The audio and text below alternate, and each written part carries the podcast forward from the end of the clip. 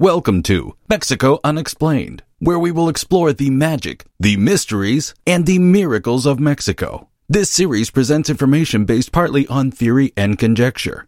The podcaster's purpose is to suggest some possible explanation, but not necessarily the only ones to the subjects we will examine. Here is your host, Robert Bitto. Welcome and muy bienvenidos to episode number 38 of Mexico Unexplained, where we examine the magic, the mysteries, and the miracles of Mexico. I'm your host, Robert Bitto.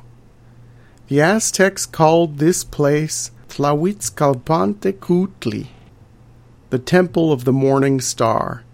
It is a massive pyramid in the center of the ancient city of Tula, the civic ceremonial capital of the Toltecs.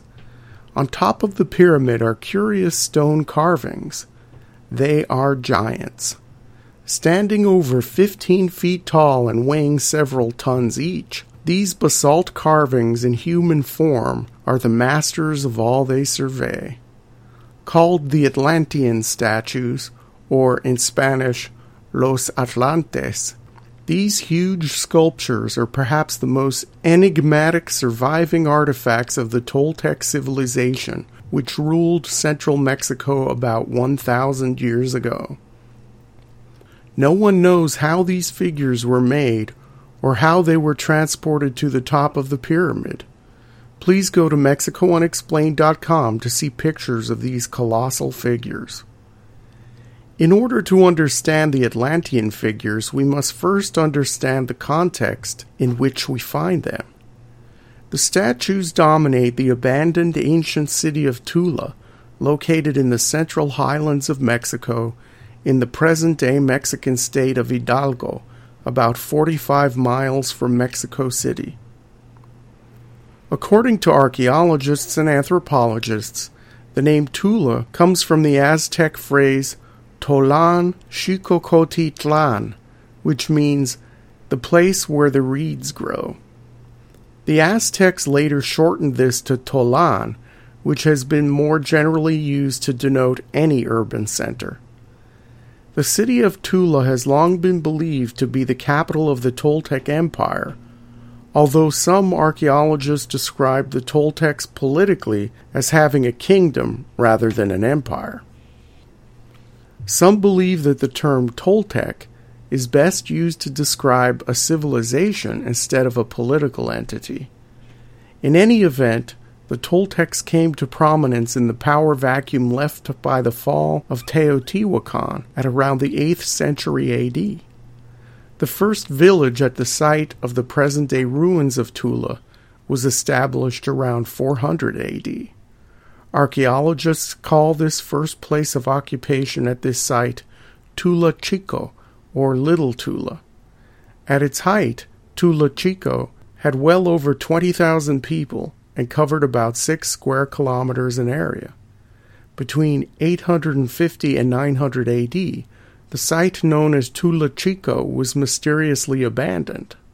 Soon after people abandoned this site, a new city was built on top of the old one, and archaeologists call this city Tula Grande, or Big Tula. This new Tula grew to be the largest city in Mexico at its height around 1,000 years ago, with an urban population of over 50,000, with 20 or so thousand people living in the immediate countryside surrounding the city. The extended urban area stretched to about 1,000 square kilometers. As the center of trade, some believe that half of the population of Tula was engaged in some sort of craft production, including work in stone and ceramics. In fact, the very word Toltec in the Nahuatl language of the Aztecs means skilled worker, which later broadly meant urban person. The items produced in Tula were traded for goods coming from distant places, such as Costa Rica. The influence of the Toltec civilization in Mexico can be seen as far away as the Yucatan, specifically at the sites of Chichen Itza and Mayapan. In the former set of ruins, we also see Atlantean figures at the Temple of the Warriors, but they are smaller in scale compared to the ones found at Tula. Archaeologists have debated for years about whether or not the sites identified as Toltec in the faraway Yucatan were just copying Tula, were colonies of the city, or were conquered by it. All can agree and plainly see the strong influence coming from the Toltecs of central Mexico, including the smaller Atlanteans. Whether a trading empire, influential kingdom city state, or cultural movement, the Toltec civilization ended with the fall of Tula to outside northern invaders sometime in the 12th century.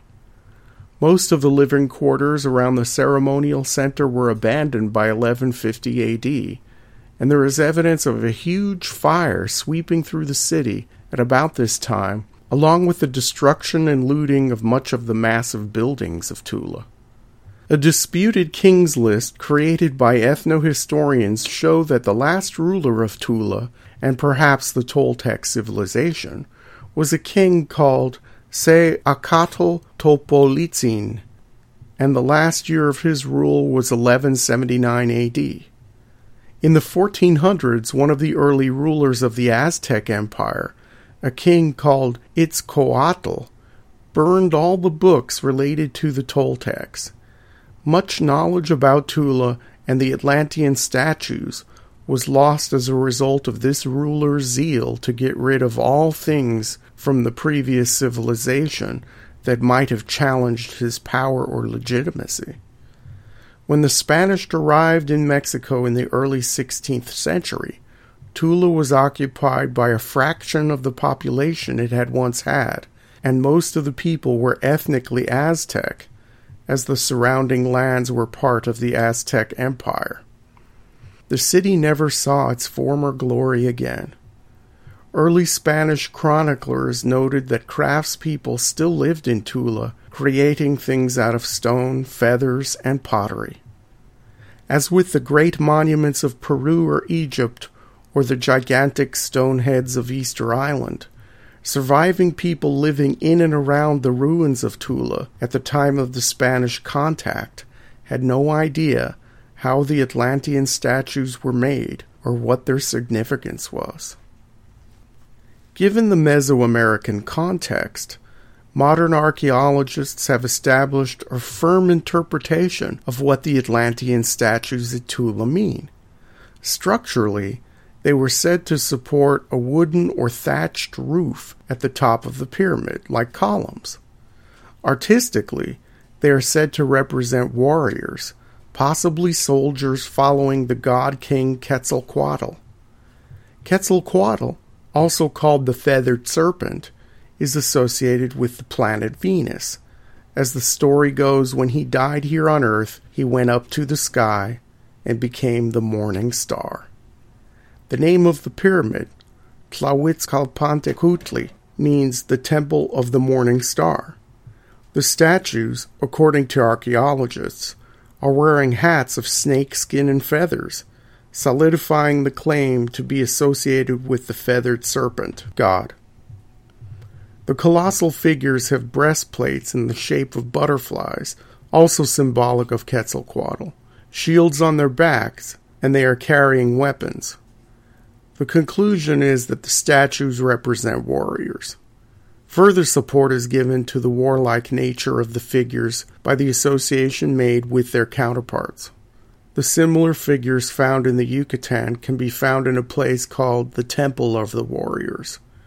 Whatever their definitive purpose, the Atlantean figurines took much time to make, and for that reason alone, they are very significant.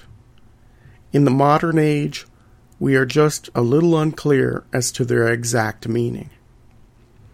In the 1970s, alternative theories about the Toltecs and the Atlantean figures began to emerge. Before we begin this part of the podcast, we must explain that the word Atlantean was given to these statues because of their supposed stance and their similarity to load bearing figures of the mythical character Atlas of the Old World. Many people misinterpret the very word Atlantean to mean that the statues had a direct connection to the fabled lost continent of Atlantis. The meaning and origin of the word aside, Researchers in the alternative histories and ancient astronauts fields have tied these statues to everything from a forgotten super civilization that spanned the earth before the biblical flood to ancient extraterrestrials.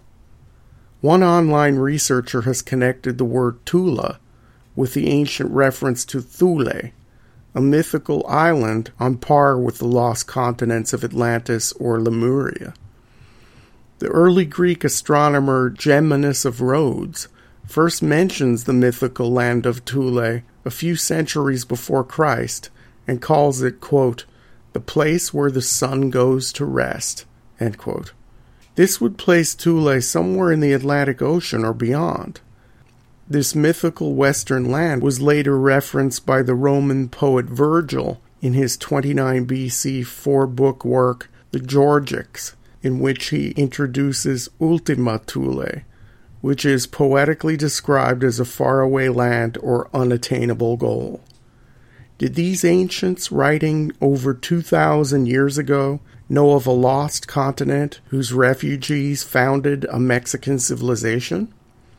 Mainstream academia, of course, says no. Others cite similarities in the way the Atlantean figures look compared to other statues around the world, specifically to those found in the pre Inca site of Tiwanaku in South America and those discovered from ancient Egypt. Archaeologists chalk up all similarities to sculptures from other parts of the world to pure chance. In the 1970s, with the popularity of the ancient astronaut movement, came greater scrutiny of the massive statues atop the Tula Pyramid. In popular pulp paperbacks such as Chariots of the Gods and The Outer Space Connection, the figures become representatives of an ancient spacefaring race. It's important to note here that the ancient city of Tula was astronomically aligned like many larger cities in ancient Mexico, and its inhabitants were cognizant of the movements of the planets and the stars. The city was abandoned suddenly, and the mystery of what happened to the people and where they went is easily solved by saying the Toltecs may have not only abandoned Tula, but they left the earth. Back to the statues themselves, the snakeskin feather hats become spacesuit helmets. The butterfly breastplate and its corresponding shield on the backs of the gigantic figures become elements of a jetpack. Much has been discussed about what the Atlantean statues have in their hands. While archaeologists see arrows and the common Mesoamerican spear thrower called an atlatl, ancient aliens theorists see advanced laser based weaponry. Upon closer examination, some of the statues do indeed look like they are carrying something reminiscent of a phaser rifle from Star Trek. As mentioned earlier, as no written records exist from the time that these statues were supposedly carved and placed on top of the pyramid, no one knows exactly what they mean, who carved them, and for what purpose or how they were transported to the top of the pyramid. Again, we are confronted with an unsolved mystery of the ages, which begs more investigation and research. Thank you once again for listening to another episode of Mexico Unexplained. Please remember to like us on Facebook, follow us on Twitter, and subscribe to our YouTube channel, Mexico Unexplained please go to our website for references, illustrations, and for free access to transcripts of past shows. We appreciate your kind attention. Until next time, thank you and gracias. Thank you for listening to another episode of Mexico Unexplained with host Robert Bitto. For show summary, relevant links, and commentary, please check out our website at mexicounexplained.com. Like us on Facebook and be a part of the conversation. Adios and hasta la vista.